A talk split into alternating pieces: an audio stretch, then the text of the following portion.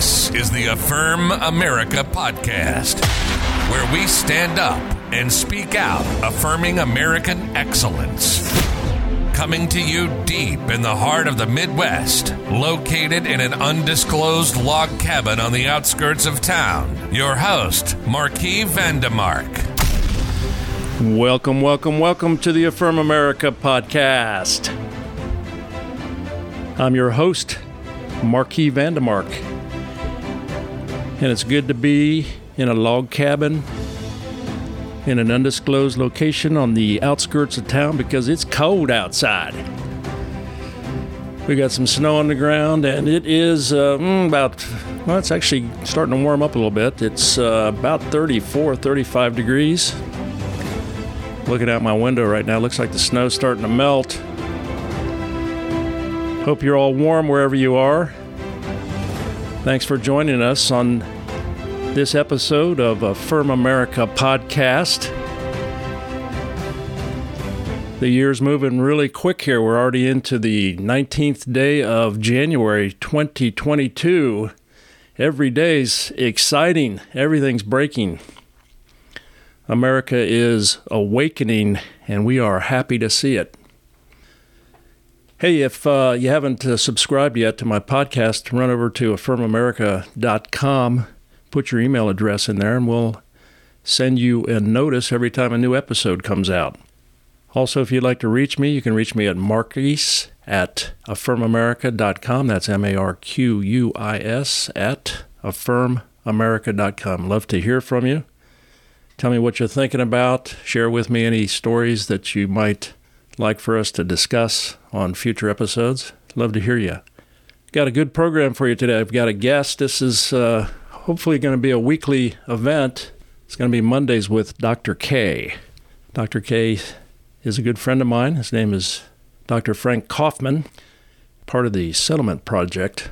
We had an episode about the Settlement Project early on last year. You can check out his website. It's at SP12.org. Dr. Kaufman's with us here today. Dr. Kaufman, how you doing?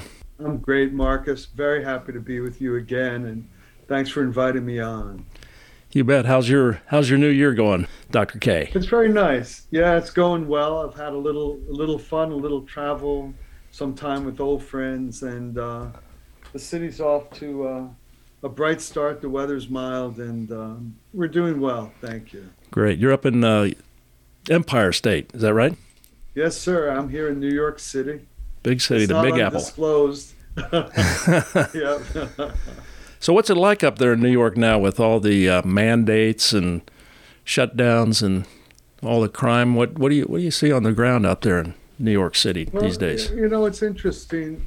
I don't know how to account for how the city crept back toward normalcy all throughout the lockdown period, the 2020, 2021. You'd be on the streets of New York. You could walk down Fifth Avenue. You could walk down the middle of the street in Fifth Avenue. You wouldn't see anybody for blocks and blocks in the middle of a work day. And I don't know what happened to allow the city to creep back and crawl back towards. Now people rush on the train and they're trying to cram into a seat like the old days. They got their mask on, but they don't mind being cheek by jowl. You know, it's somehow the city is full of people again. And I really don't know how or what happened legislatively or culturally to do that. It's the leaders here have been erratic. Lockdowns, no lockdowns, vax card. Well, you've got a new mayor now, don't you? De Blasio's been replaced. Yeah. I mean, you can't get any worse than him. That's for sure. He did nothing but harm the city. He could have brought it to his knees without COVID. Oh man, I tell you. Adams, there was a lot of hope in Adams because he was a little to the right of de Blasio on perhaps the most important issue, namely that major cities certainly need police protection. It's dangerous. For sure. And Adams came out of came out of a pro-police background, but it seems like all the police do around here is arrest little old ladies and kids trying to get a Happy Meal. You know, so I don't, you know, we're hoping for Adams. We're hoping for Adams. He said some dumb stuff already, and yeah, you know, you don't want to come out of the gate just firing away at somebody. But anyway, the left's really giving him a hard time too, aren't they? I heard they're really getting on his case already. Well, the radical left, of course, as you know, sooner or later, it's the last man standing. They eat their own, and they'll eat them right down to the last man standing. So Adams is like that. You know, I mean, he's getting hit by the radical left before he even gave his oath of office, right? Yeah. The black BLM guy. I saw him, yeah, big old burly guy saying, I'm going to burn this city down. and Adams stood tough. It was nice. You know, he looked good on that moment, yeah, I thought. That's good. But... stand up to those bullies, you know. Yeah. When you got a Democrat stronghold, if you got a guy with a little principle in him, you can't be too harsh on him. But I'm not feeling good yet. That's where I am. Yeah, that's right. He's still... wish him the best. Still in his honeymoon. That's, you know, yeah, it's all talk. Let's see some action. His action speaks more than his words do, for sure. But everybody has their eyes on New York City. Anyway, that's something we can check in with Dr. K once a week, see how New York City's looking, see if it's coming back to its former self. Normal and feeling more normal. That's for sure. Well, I think, you know, people want to get back to normal. I think it's just human nature, you know. So no matter how hard the government tries to stop you from moving around and being normal, you know, it just comes out after a while. People just get kind of stir crazy, you know. You're exactly right, Mark. People, even the most sheep, even the biggest sheep among us wants to go outside and graze a little bit once in a while. That's right. I'm feeling that way too, especially in the wintertime. Get that cabin fever. So, well, listen, there's some things happening up there in Long Island. Caught a little piece of this today. I wanted to share this with my audience. This civil rights attorney out of Long Island, she was raised in the Bronx, close to your backyard there, Dr. K. Yeah, and she may really come from the Bronx, unlike my Congresswoman, Miss Cortez. Oh, yes, AOC. She claims to have come from a rough corner of town, but Tucker pointed out that she grew up in fairly posh circumstances, but I think this young lady who you're about to play may in fact honestly be from the Bronx. Yeah, she sure sounds like it, doesn't it? She doesn't sound like that AOC gal. You ran into her on the street a few weeks ago, didn't you? Yeah, it was an interesting experience. She was as pleasant as could be. If I wasn't well read politically, it would have been just as pleasant an encounter as you could find. So that's the funny thing about when you get ideological enemies, you paint them into a corner, but we're all human at the end of the day. That's right. I wish you'd just go back and figure out how to run the garbage disposal and leave the rest of us alone. Yeah, absolutely. Go back waiting on tables or something. You know, that's she's probably better. And I'd like her. I'd go order a drink. Yeah, and so would I. I'd go down there and buy her a couple drinks, you know, and say, hey, you found your calling there, AOC. That's it. Well, let's take a look at this clip here, Dr. K. Her name is Patricia. She goes by Tricia Lindsay, and she is a civil rights attorney, and she is fired up. She's just ready to go. I think my audience will like to hear a little bit about her. So we're going to run this now, and let's see what Tricia Lindsay has to say to us patriots out here in the heartland. We need to leave this place empowered. You understand? It's not good enough to just come here and listen to speeches and go back home and get comfortable again. We are at war. We are at war for our family, our children, our lives. The 14th Amendment gives us due process. It guarantees us equal protection under the law. So why world are the unvaccinated being treated differently than the vaccinated. It is the new segregation. It is the new discrimination. And we have to stop it. Government for the people, by the people, will not be destroyed. We have to recognize our power. We are magistrates. What is happening here today, what is happening around our state and in our city, is people are invoking the doctrine of the lesser magistrates. And most of you probably don't even understand what that is, and don't even understand what I'm talking about. Well, the doctrine of the lesser magistrates is the doctrine upon which this country was founded. It is the basis of the 10th Amendment, which says that any authority that is not given to the federal government is reserved to the states. And if our local leaders fail to protect its citizens and fails to step between a tyrannical federal government and its citizens, fails to protect the rights of its citizens, then those rights and authority is extended and given to the people. The people, the people. We the people is how the Constitution starts. A magistrate is a person that operates under authority. They have power. There are higher magistrates and there are lesser magistrates. The founding fathers of this country understood that there's going to come a point in time where the federal government will need to be checked. If not, they will become tyrants. And that is what's happening now.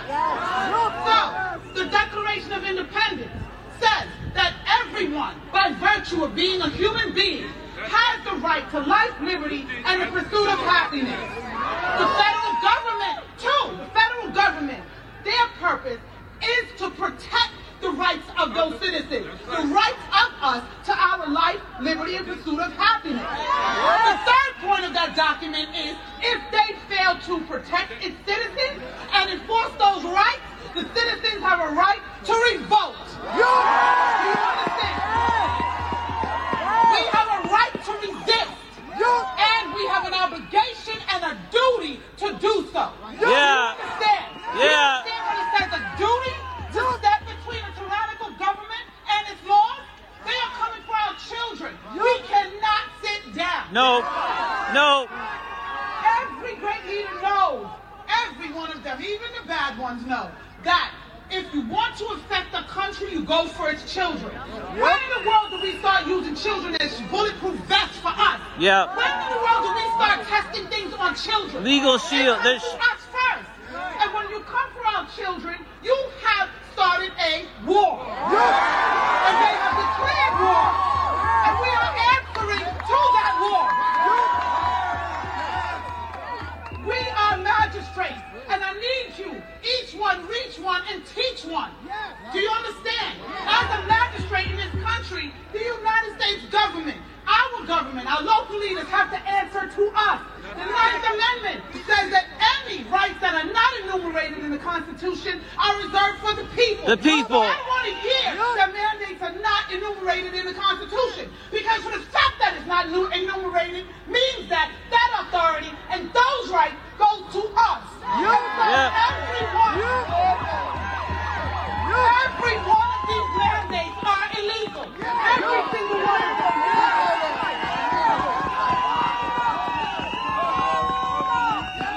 Under that 14th Amendment, due process and right to equal protection is the right to protect my body. When you want to push something into my body against my consent, without my consent, it is rape. And this is medical rape.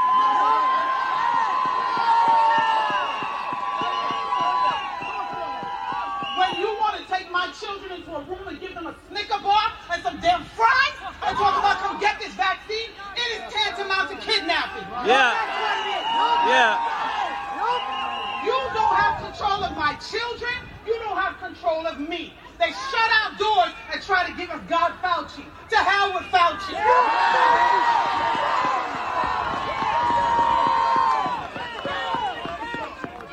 Churches are surrendering their pulpits to the demonic hostile. I'm not coming to your church. You're not getting my tithe. Are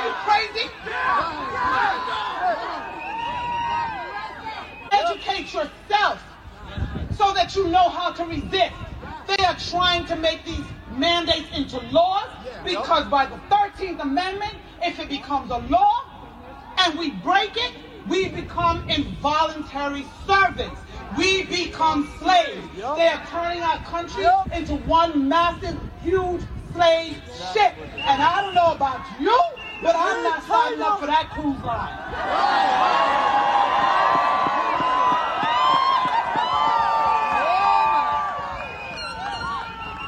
Don't fight your neighbors. Don't fight your family members that are vaccinated and want to fight you. Walk away in peace. Try to educate them, and if they resist, leave them. Unfortunately, in every war, there will be casualties. And a lot of times, they will be people that we love. So be it. It is what it is. It is what it is. You love them from a distance, you pray for them, and you hope that they come over and wake up. But if they don't, we don't have time. We don't have time. We are at battle. We are in a war, and we have to keep going. We have to be uncomfortable and be comfortable with being uncomfortable. We have to stand, and we are given a charge to fight for your families, fight for your homes, fight for your brothers, fight for your sisters, because my God says, pursue the invading army, because if you pursue them, you will recover. If we back up, we won't. These are uncircumcised Philistines. They cannot stand against the army of the living God. We are the armies of the living God. Know who you are and whose you are. Go back to your neighborhood and fight. We are magistrates. Let me hear you. We are magistrates. We stand between an unjust government and its laws. God bless you. God bless these United States of America. Yeah. Come on. Okay, well, there you go. She's definitely from the Bronx or somewhere in New York City, that's for sure. And you know, there's probably thousands, tens of thousands or more buried all throughout the city who have this precise same heart. It's a curious thing about the Democratic strongholds. If you get down on the street, people sound a lot. I mean, they're not as bright as her, but you just find them all throughout the city. And you wonder how these places became just so locked into the left. You wonder about it because you don't feel it on the street when you're out working it, when you're out, you know what I'm saying, Marcus? You bet. And it's a breath of fresh air when you see, you know, African-American conservatives that, you know, can resonate with common sense. You know, I'm so sick and tired of, you know, being hit over the head all the time about racism, all the different leftist ideas that just don't make any sense. And when you hear somebody that speaks the truth, it resonates, and it's just good to see, especially the African Americans, because they're being used as, you know, political pawns, I believe. It's just good. It feels good to see it and for them to catch what most of us understand to be on the right track. You see this woman with all of her historical genius, her constitutional genius, and I'm sure she doesn't think of herself as black and white, and every time black or white. And every time you look at a crowd where there's righteousness, like you see the marches in some ways, it's always black and white groups in there. It's exactly, you know, and she's just talking common sense. She's a civil rights lawyer. She never had a word to say about race. She just talked about we.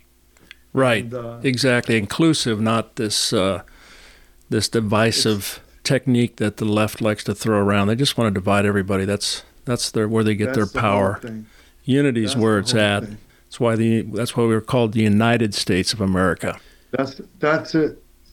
You're exactly right. So it isn't really technically whether or not blacks are Democrats or blacks are on the right or left. It's more are the words meant to divide, or are the words meant to unite? That's where you feel who's who in America. Exactly.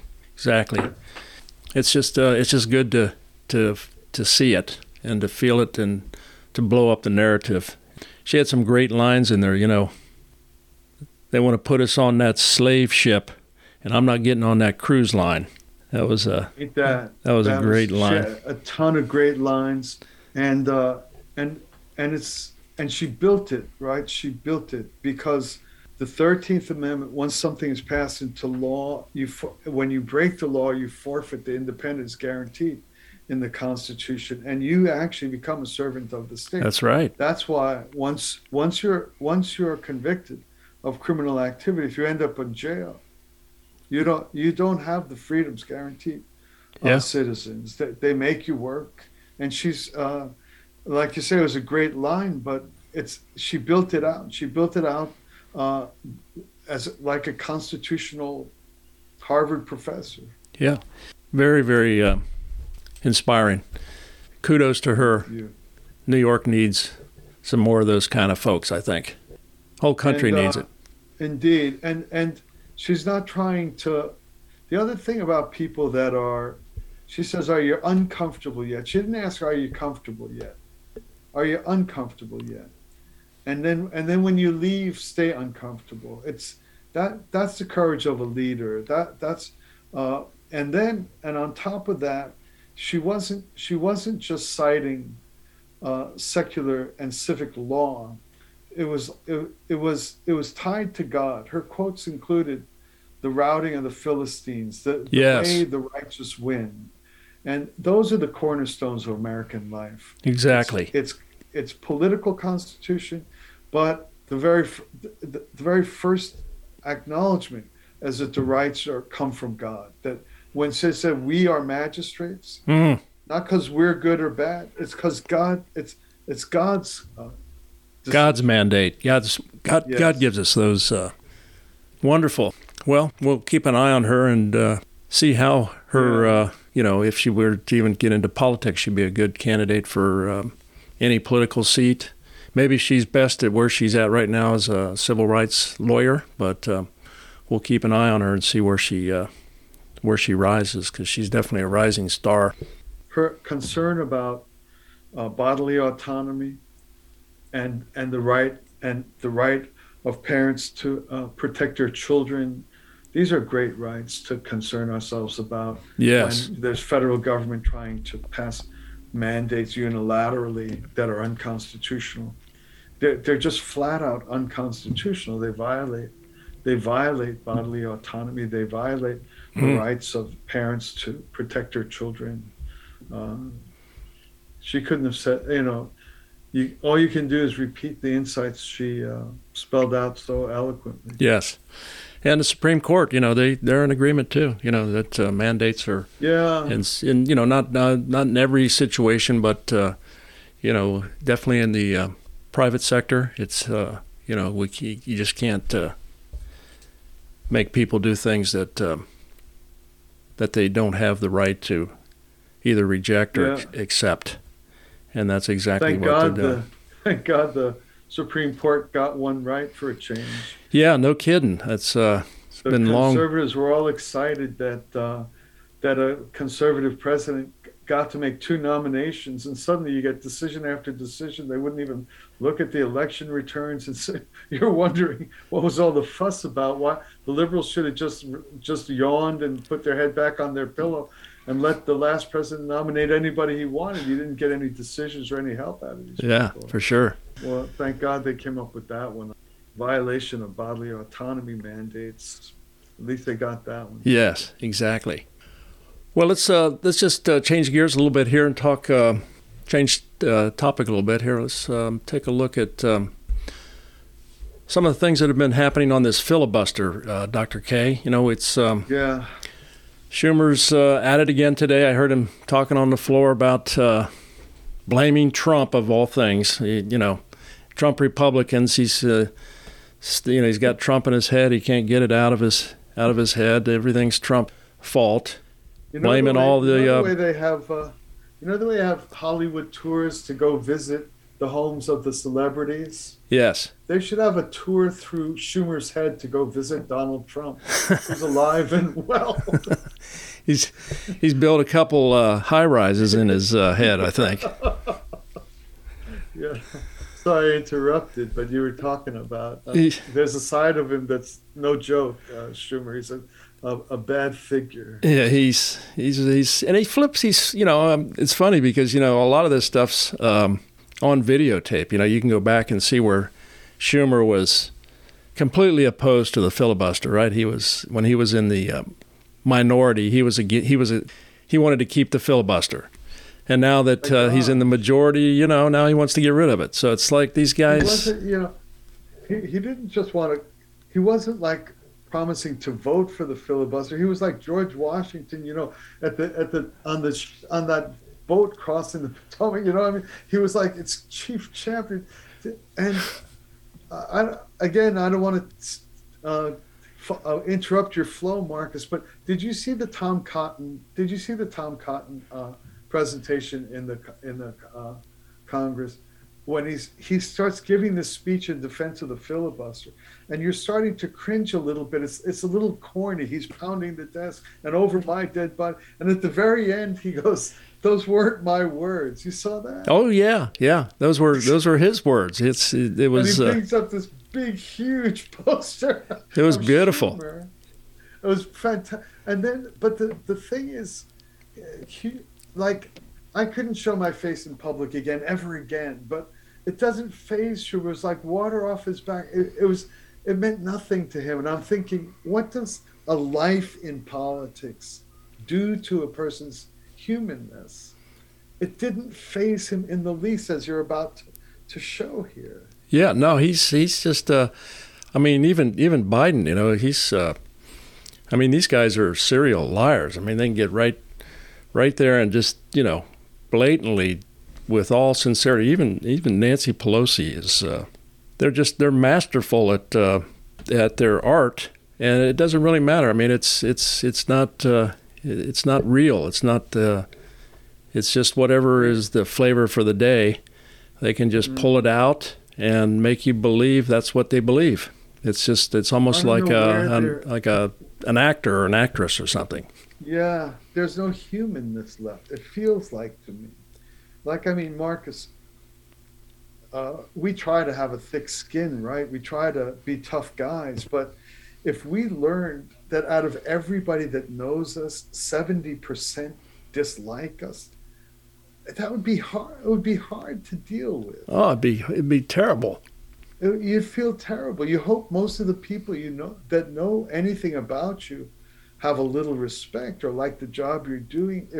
If you're at 30, if you're in school 65, you don't even pass the course with 65, and he's at 33, and Kamala lower than that, and it doesn't seem to have any impact on them. This is what confuses me about the impact of lifelong kind of Politburo politicians like this.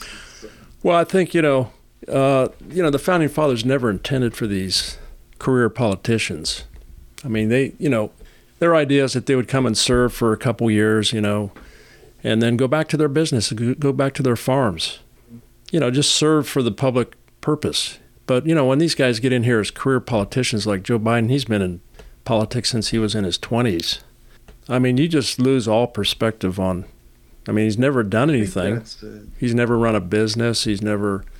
been accountable to whatever his, if he had a job and had to be responsible to his family. It was just all, all running for office every few years and raising money and become, and they end up becoming very wealthy after they leave. And when Nancy Pelosi made $30 million on her stock deal just a couple weeks ago, these guys come in here and it's just for, for their own personal... Yeah, it makes you cry, really. Honestly. It is. It's very sad. They don't earn the money. They don't. It's not their money. Their staffs. They don't pay them. There's no contact with the reality of life and decency and what it takes to run something, to lead something. It's just off in the public trough, just sucking up other people's hard work. It's There's a lot of fundamental stuff to look at in the whole political structure, as good as our country is. Yeah, really needs to be term limits, and just limiting these the ability to stay in for such a long period of time, and just use it as an opportunity to become rich and wealthy. Yeah. And on the other hand, you'd hate to lose a good one, right? Once someone's good at something, it'd be, maybe there's some modification. This I've never thought so deeply enough, and I'm not knowledgeable enough, but maybe there could be a term limits, and also a period of time after which you're allowed to run again, or something. A 12-year, you have to have a 12-year time, or something. There might be some creative ways of looking to solve this real sickness of career politicians. It's obviously they become corrupt almost every time. Yeah, or I know recently this insider trading, that Pelosi was accused of. Yeah. I mean, they get all the information before the public does, and then they go out and make their trades, which is Martha Stewart went to jail for that, for insider trading on just a comment from her broker, about selling some stocks. And all of these Congress people and senators, they can go in there and just take that information and go out and trade. At least something in that area to limit their ability to use public information. There's some legislation trying that. I think also might have been from Cotton. But what I was going to say on that is, it's not merely that they are privy to information. Pelosi's trading on area that she legislates, right? Yeah, well, that too. Yeah, that's another thing. You bet. She's buying stocks about which she's about to pass legislation on a given industry. Oh yeah. Or a given company. The fate of the company depends on how she votes. And she's buying stocks. It couldn't be more perfectly corrupt, honestly. Oh, it's.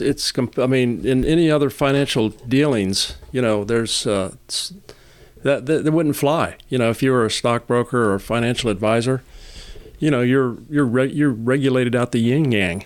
Things you can and can't do. There's a conflict of interest in that, in those types of decisions. To purchase something that she has the power to, vote it up or down, Yeah, can you imagine? Oh, and then you have a guy, our last president, who never took a penny. He forfeited a $400,000 paycheck four times in a row. Gave it to charity. Gave it to charity. I think, I don't know the number. He lost $2 or $3 billion. Sure. In the course of running for president. And now you have the 9th district in New York City combing his things for some little piece of paper he filed incorrectly. They're trying to destroy him. Of course. Without over his finances, when he was entirely outside of politics, just a private entrepreneur. They're trying to use that to prevent him from running again. Yeah. And then they have an insider trader who's made hundreds of millions of dollars while legislating on the companies which she's buying and selling. Yeah. Do you see a little hypocrisy there? Not a word. Sorry, I distracted us. But what do we got here on that? Schumer's up at it again, trying to pass this voter bill. And, they can't get it through the regular channels. They got a couple holdouts. They've got Senator Manchin out of West Virginia and Sinema out of Arizona. So, the only way they can do it is they're all about power. They're not about working together. And so they need to change the filibuster so they can get it through, because they've got a real slim margin. But look at some of the things that, this thing that they're trying to pass. It's got... Publicly funds political campaigns by allowing states to opt in to the federal financing of House races. I mean, come on. Do we really want the government paying for races and being involved in the slush funds? I mean, it's That's one right there. They undermine the state voter ID laws. 80% of the American people support common sense safeguards to ensure their vote counts. 80% of voters back the voter ID law, yet they want to make it, they don't need an ID to vote. You have mandates, same-day registration. You can walk in off the street and register without any verification. Requires ballots cast outside the voter's precinct to be counted. Creates unaccountable redistricting committees. Unconstitutionally requires states to restore the ability of felons to vote. Oh, that's a good idea. I mean, they're really scraping the bottom to get those votes. And requires political nonprofits to disclose donors. I mean, that's also a big deal. Yeah, it's federal control is the issue there. And then to go after those donors and to go after their businesses and to start to smear them and destroy them for who they support. It used to be people, even close friends wouldn't ask who you voted for. It was your own business in a certain way. That's right. Business. You wouldn't even tell anybody who you. A lot of times you wouldn't even know whether how you voted, right? It's an impolite question. It is.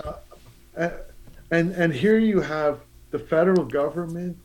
It's requiring political nonprofits to disclose donors. It's just to go after them, to go after them. Well, to use it as a political, tool, hammer, to intimidate people and to.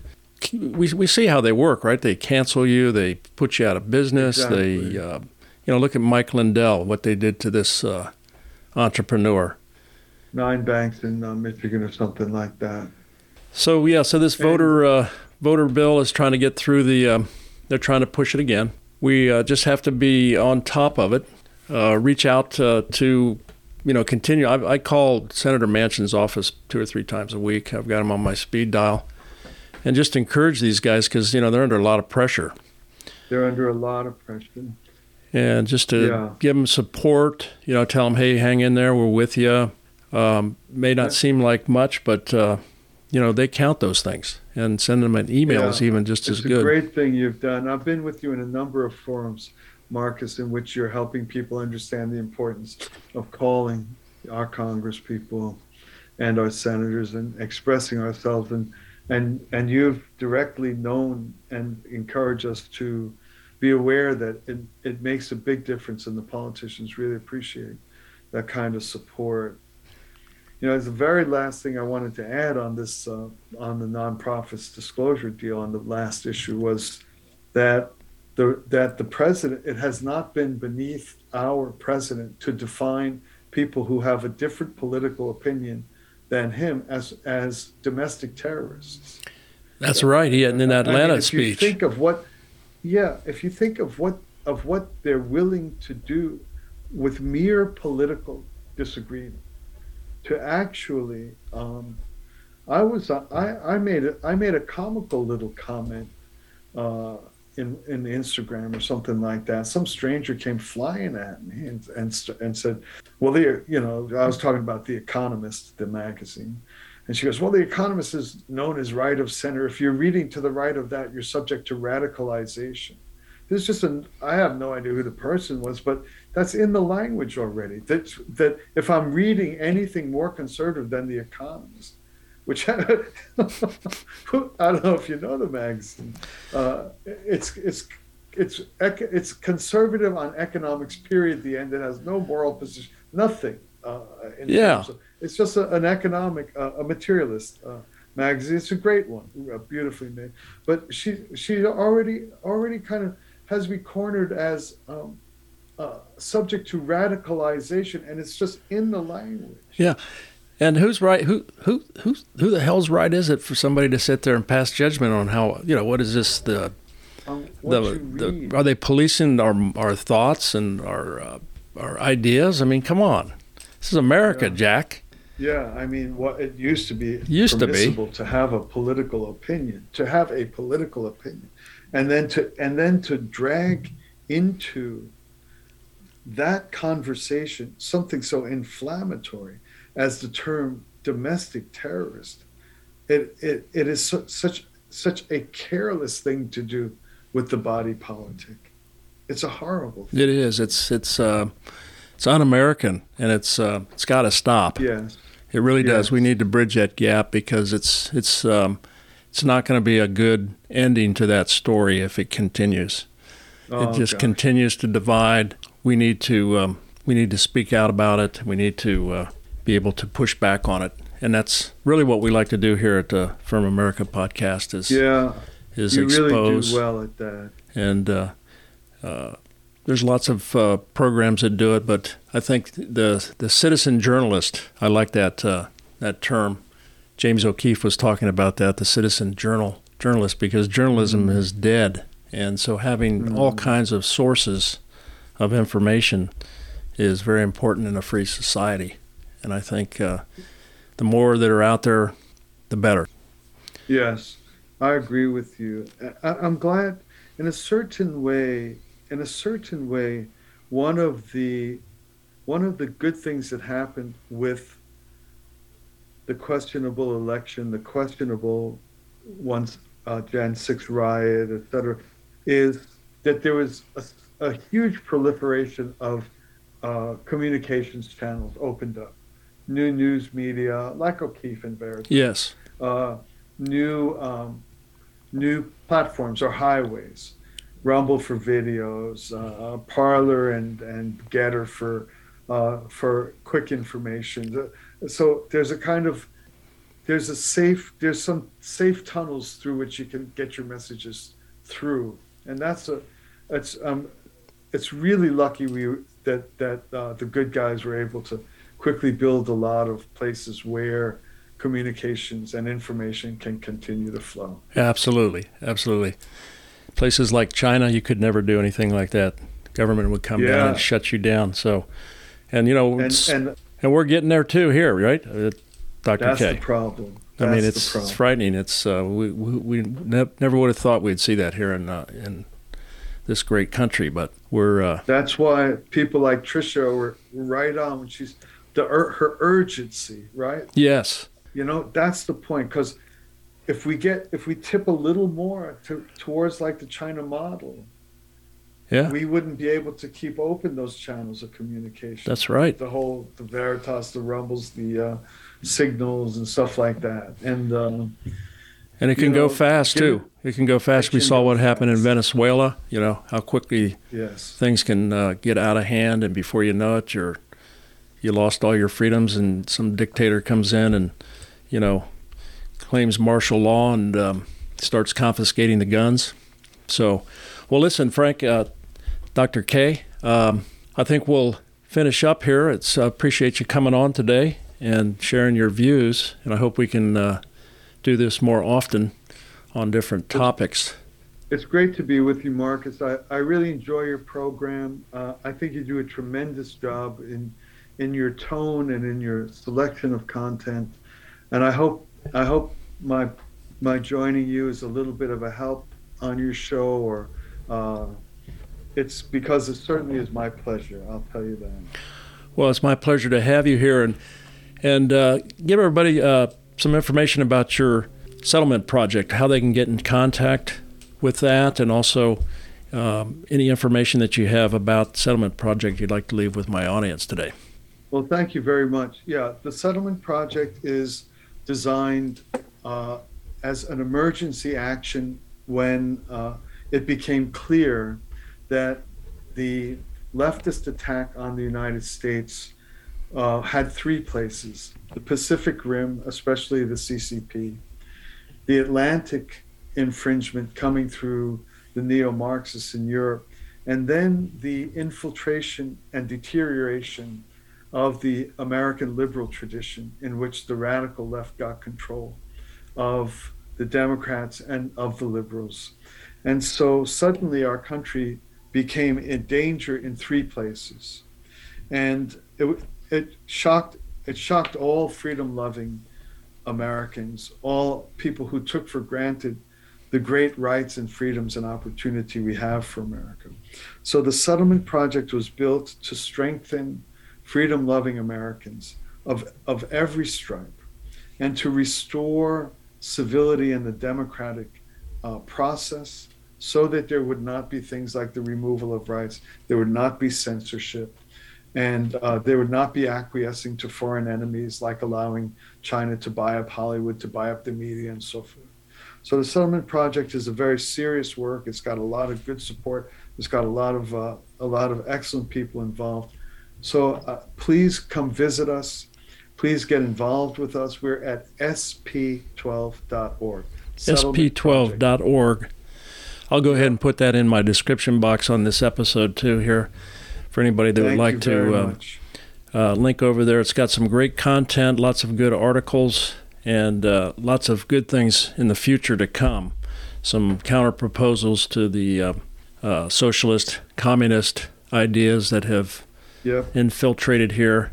So stay tuned, the Settlement Project, and also come back for the Affirm America podcast. All right, well, again, Dr. K, it's good having you here. Let's. I'd like to close this out with a just a little clip here from a movie that a lot of you may have remembered if you're maybe 60-plus years of age.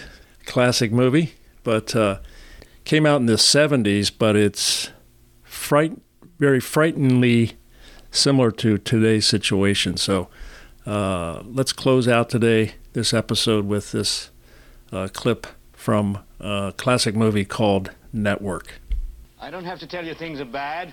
Everybody knows things are bad. It's a depression. Everybody's out of work or scared of losing their job. The dollar buys a nickel's worth. Banks are going bust. Shopkeepers keep a gun under the counter. Punks are running wild in the street, and there's nobody anywhere who seems to know what to do, and there's no end to it. We know the air is unfit to breathe, and our food is unfit to eat. We sit watching our TVs while some local newscaster tells us that today we had 15 homicides and 63 violent crimes, as if that's the way it's supposed to be. We know things are bad, worse than bad. They're crazy. It's like everything everywhere is going crazy, so we don't go out anymore. We sit in the house, and slowly the world we're living in is getting smaller, and all we say is, please, at least leave us alone in our living rooms. Let me have my toaster and my TV and my steel-belted radios, and I won't say anything. Just leave us alone. Well, I'm not going to leave you alone. I want you to get mad. I don't want you to protest. I don't want you to riot. I don't want you to write to your congressman because I wouldn't know what to tell you to write. I don't know what to do about the depression and the inflation and the Russians and the crime in the street. All I know is that first, you've got to get mad. You've got to say, I'm a human being. God damn it. My life has value. So, I want you to get up now. I want all of you to get up out of your chairs. I want you to get up right now and go to the window, open it, and stick your head out and yell, I'm as mad as hell, and I'm not going to take this anymore. All right, well, there you go. That's another episode for Affirm America podcast today. I want to thank everybody for joining us today. Again, you can go to affirmamerica.com, subscribe to our podcast channel there. We'll send out notice on new episodes. And if you'd like to reach me by email, my name is Marquis at affirmamerica.com. Again, thank you all for joining us. Hope to see you next time. This is the Affirm America podcast with your host, Marquis Vandemark. And let's never forget, America is great, and we affirm it.